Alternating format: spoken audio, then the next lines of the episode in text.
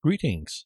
Thank you all for returning to this week's new study episode titled Use Not Liberty for an Occasion to the Flesh. I am Pastor John, welcoming our returning international audience. We also extend a warm welcome to all our new listeners here for the first time. Thank you all for listening. May you all be blessed of God. A quick note this week. Last week, we started using a new and first ever four channel soundboard or table. This is connected to a five option audio conditioning piece as well. I am still working out the correct sound levels and everything else that is inclusive in such a minimal setup. Moving on. Last week, in our episode, Love is as strong as death, we learned how love is considered to be as strong as death. What love could be so strong? Could it be that love is so powerful it really is as strong as death? Simply, nothing more, nothing less. Is it the same love by which we are saved? Furthermore, if this love is that strong, how do we know we have it.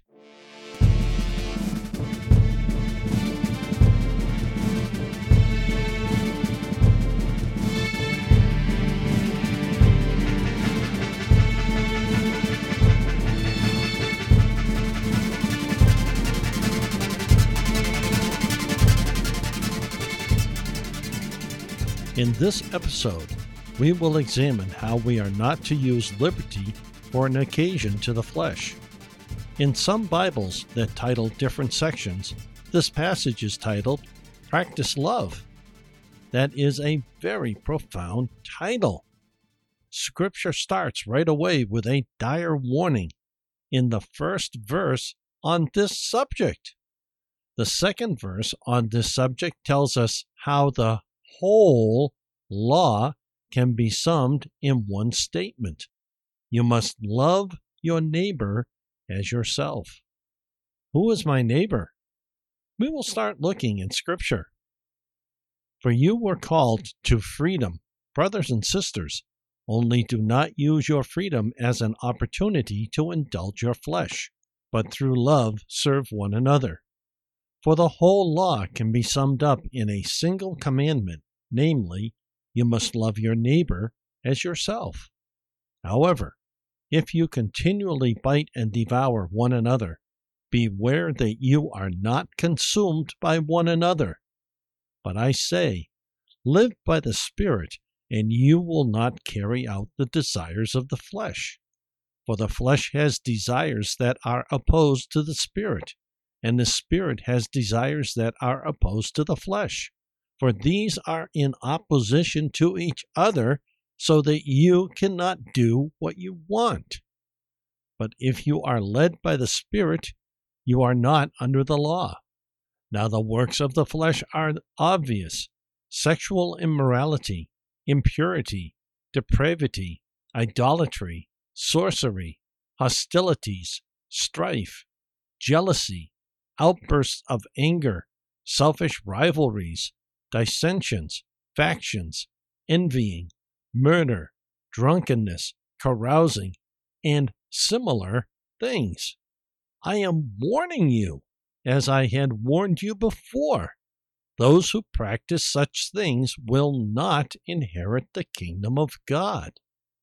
But the fruit of the Spirit is love, joy, peace, patience, kindness, goodness, faithfulness, gentleness, and self control. Against such things there is no law. Now, those who belong to Christ have crucified the flesh with its passions and desires. If we live by the Spirit, let us also behave in accordance with the Spirit. Let us not become conceited, provoking one another, being jealous of one another. Galatians chapter 5, verses 13 through 26. Chapter 6 continues the thought pattern set in motion here first. However, We have plenty of scripture for us to look at with the time we have available. Look how commentary opens on this passage just quoted freedom from Jewish rites and ceremonies. The meaning here is that Paul wished the false teachers removed because true Christians had been called unto liberty, and they were abridging and destroying that liberty. They were hot in subjection to the law of Moses or to anything else that savored of bondage. They were free, free from the servitude of sin, and free from subjection to expensive and burdensome rites and customs. They were to remember this as a great and settled principle. And so vital a truth was this, and so important that it should be maintained, and so great the evil of forgetting it, that Paul says he earnestly wishes that all who would reduce them to that state of servitude were cut off from the Christian church. From Barnes' New Testament Notes. While the entire context bears importance, there are still some things that still stand out. First, with the verse passage, and second, in commentary. Galatians chapter 5 verse 15 says this: Beware that you are not consumed by one another. This can happen so fast it is virtually undetectable until you are way too involved so it stands out as something wrong. This is why the full verse reads However, if you continually bite and devour one another, beware that you are not consumed by one another. This is a famous sidetrack from anything because we are so easily deceived by it every time it occurs in our lives. In instances like this, it can last a lifetime if we do not fully secure it where it belongs.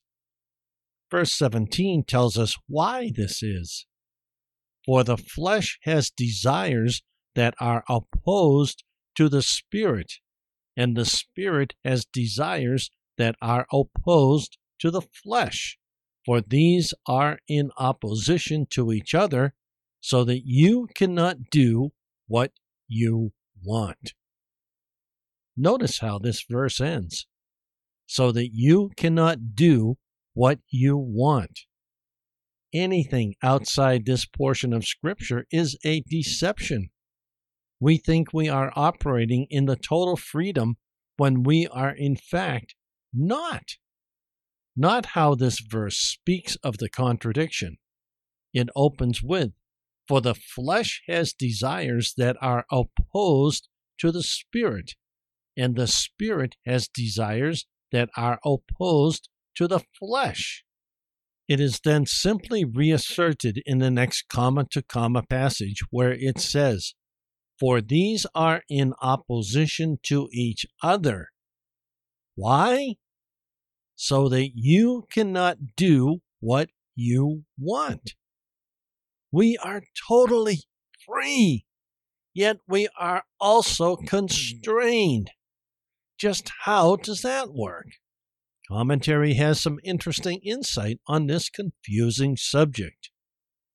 The expression, quote, cannot do, end quote, is stronger by far than the original, and it is doubted whether the original will bear this interpretation. The literal translation would be, Lest what ye will, those things ye should do. It is rendered by Doddridge, so that ye do not the things that ye would. By Locke, you do not the things that you propose to yourselves. And Locke remarks on the passage Ours is the only translation that I know which renders it cannot. The Vulgate and Syriac give a literal translation of the Greek, so that you do not what you would. This is undoubtedly the true rendering, and in the original, there is no declaration about the possibility or the impossibility, the ability or the inability to do these things. It is simply a statement of fact, as it is in Romans chapter 7, verse 15 and verse 19. That statement is that in the mind of a renewed man, there is a contrariety in the two influences which bear on his soul the Spirit of God inclining him in one direction, and the lust of the flesh in another that one of these influences is so great as, in fact, to restrain and control the mind and prevent it doing what it would otherwise do. That when there is an inclination in one direction, there is a controlling and overpowering influence in another, producing a conflict which prevents it and which finally checks and restrains the mind. There is no reason for interpreting this. Moreover, as seems always to be the case, of the overpowering tendency in the mind to evil, as if it taught that the Christian was desirous of doing good, but could not, an account of his indwelling corruption. So far, as the language of Paul or the fact is concerned, it may be understood of just the opposite and may mean that such are the restraints and influences of the Holy Spirit on the heart that the Christian does not the evil which he otherwise would, and to which his corrupt nature inclines him it affirms as a fact that where these opposite principles exist, a man does not do the things which otherwise he would do. If a man could not do otherwise than he actually does, he would not be to blame.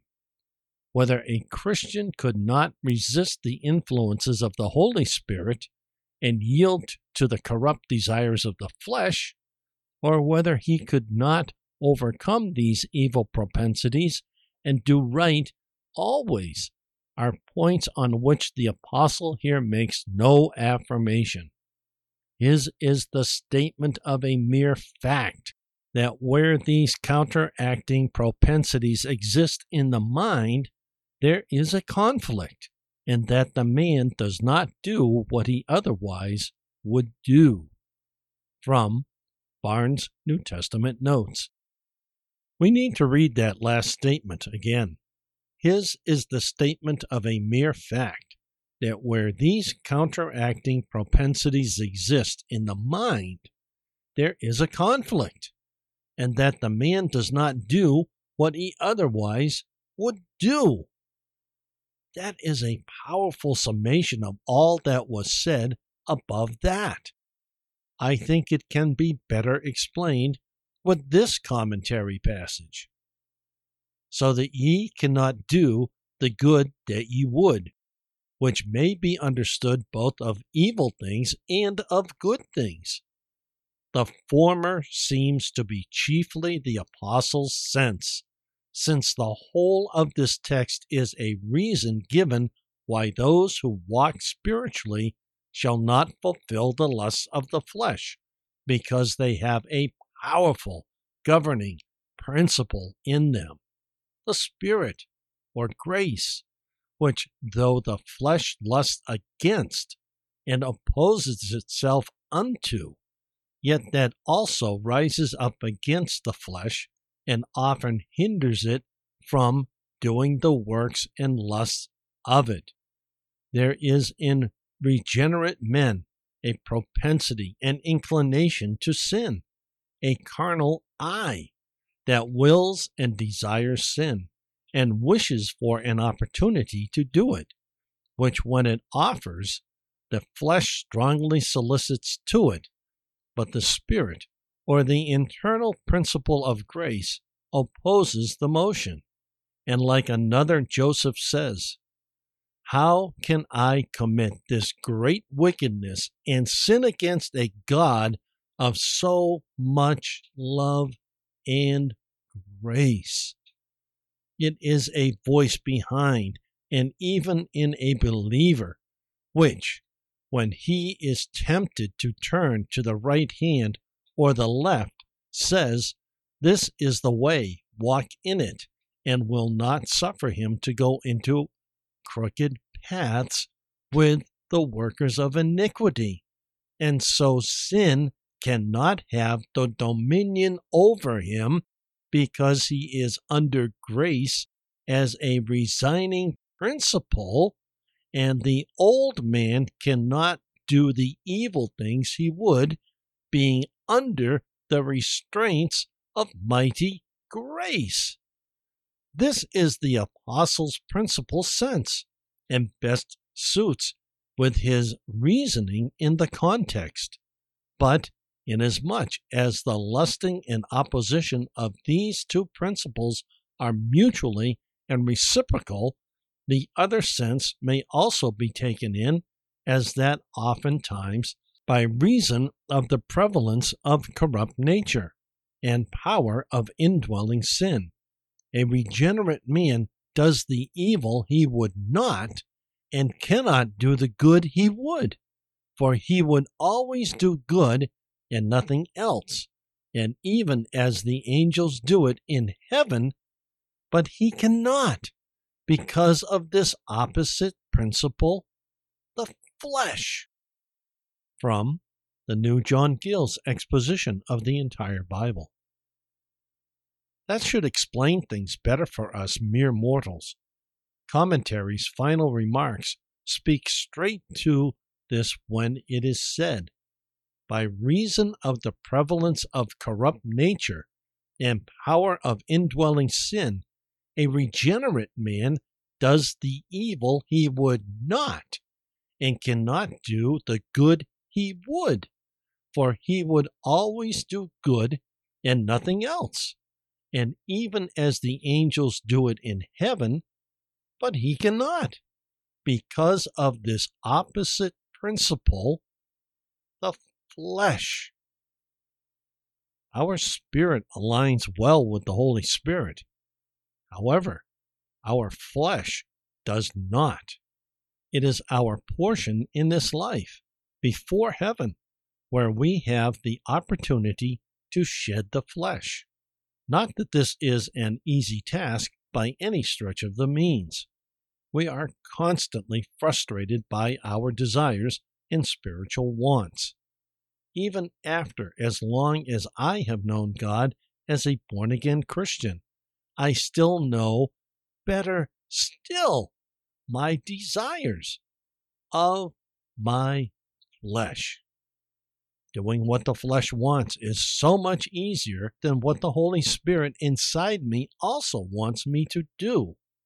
I can also tell you with all manner of certainty I have no stake in the quote, right thing, end quote because of my upbringing at home, I have certain abilities that others, even like me, do not possess. This is why it is so important to abide in what we are taught.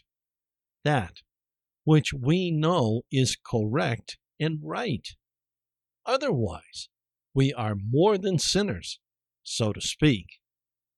It is bad enough we sin and know it not.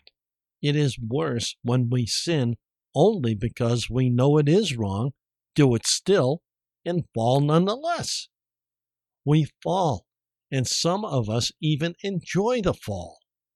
How deceived we truly are when caught in such a state of being.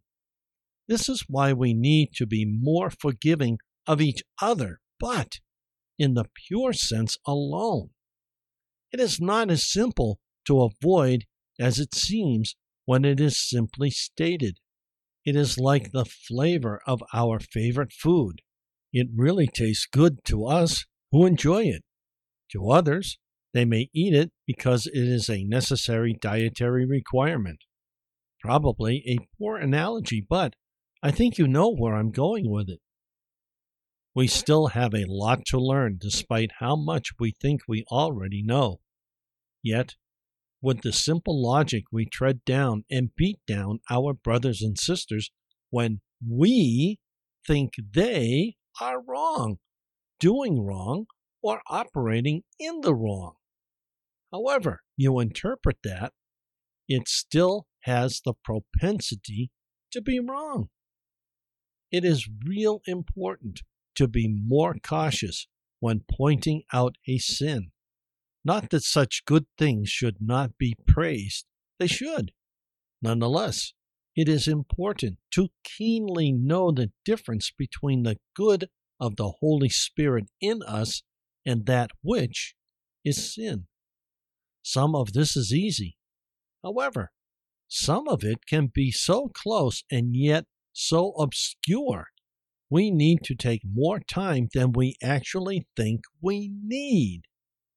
All too often, we judge faster than we pray. Sometimes, if we prayed more before qualifying sinful behavior, we just might find that we need to only partially correct a person instead of harshly correcting them. Which is better to you? To partially correct a person and send them happily on their way, or to harshly treat the same person so we feel better about ourselves? Meantime, that person seeks to work out condemnation that is either far more minimal or not even there at all. So, what do we do? This is why prayer is such a cornerstone to our work with others, why we cannot rush in with accusation and even innuendo. God may well have something for that person we cannot see a strong arm in place of a harsh hand does far worse than what God will do with only a harsh hand. Maybe far less than is required. Since it is early and only a few strong words will be the guiding principle to keep the brother or sister on track to serve God. Commentary stated they were free free from the servitude of sin and free from subjection to expensive and burdensome rites and customs. They were to remember this as a great and settled principle and so vital. A truth was this, and so important that it should be maintained, and so great the evil of forgetting it, that Paul says he earnestly wishes that all who would reduce them to that state of servitude were cut off from the Christian church. From Barnes' New Testament Notes. There it is, simply stated, settled, vital, important, and great. The evil of forgetting it. What did Paul say? According to Barnes' New Testament notes, Paul said, he earnestly wishes that all who would reduce them to that state of servitude were cut off from the Christian church. Commentary said they were to remember this as a great and settled principle.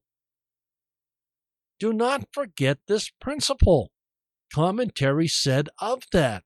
So great the evil of forgetting it. Who would have thought forgetting something in the kingdom could be an act of evilness? Yet it is. We do not treat people as acting evil when they forget something, but forgetting this is evil. Commentary also smartly said the former seems to be chiefly the apostles' sense, since the whole of this text is a reason given why those who walk spiritually shall not fulfill the lusts of the flesh, because they have a powerful governing principle in them, the Spirit, capital S, or grace, which, though the flesh lusts against and opposes itself unto, yet that also rises up against the flesh, and often hinders it from doing the works and lusts of it. I think with that comment, you can see it is not impossible to do godly and incredible spiritual things. However, if our eyes are only and even solely on the flesh alone, we are set to fail in our godly pursuits. Being kinder to not only our brothers and sisters in Christ is greatly important. More still, being kind to strangers, not knowing where they come from, is also a good thing, especially if we ever intend them to be saved of grace and the force to what God is doing in this world. I think the new John Gill's exposition of the entire Bible said it nicely. It is a voice behind and even in a believer, which, when he is tempted to turn to the right hand or the left, says, This is the way, walk in it, and will not suffer him to go into crooked paths with the workers of iniquity. And so sin cannot have the dominion over him because he is under grace as a reigning principle, and the old man cannot do the evil things he would, being under the restraints of mighty grace. I think Joseph said it best when commentary quoted him. How can I commit this great wickedness and sin against a God, capital G, of so much love and grace? next week. March is a five week month. This will allow us to examine the five elements of the statue in the Old Testament. Our series will be titled The Cities of the Statue. Play or download next week's episode titled The Cities of the Statue, Part 1, from one of our podcast hosts, or follow direct links to these platforms on our website under the podcast menu item. Details follow. This study podcast is a wholly self funded outreach presented by the Church of the Unchurched, currently an all electronic Boston based outreach uniting the community of lost, searching, lonely, and forgotten in Christ. We greatly appreciate serving our international audience. God bless you all. If you are visiting for the first time, welcome and God bless you. We look forward to the return of all our faithful listeners and new listeners. Thank you all so much. Please share our podcast with family, friends, and others you believe would find it a blessing.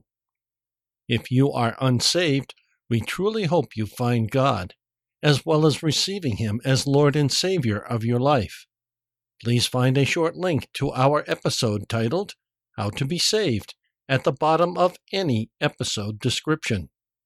To learn more about us and who we are, give our episode titled Introduction About Us, Who We Are, a listen.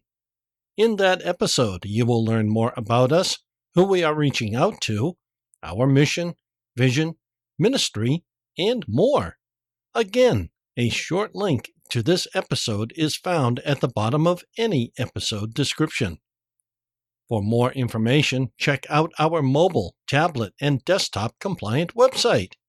It is a subdomain hosted at site123.com. That is S I T E 123.com. 123.com. Our site link is unchurched.site123.me. This website is where you will find additional information about us and the podcast platforms we are in syndication with. Find direct links to all our platforms under the podcast menu item. This year, we have decided to go with making Pinecast our primary host as we move away from Podomatic. For more information, listen to our year end update for 2019.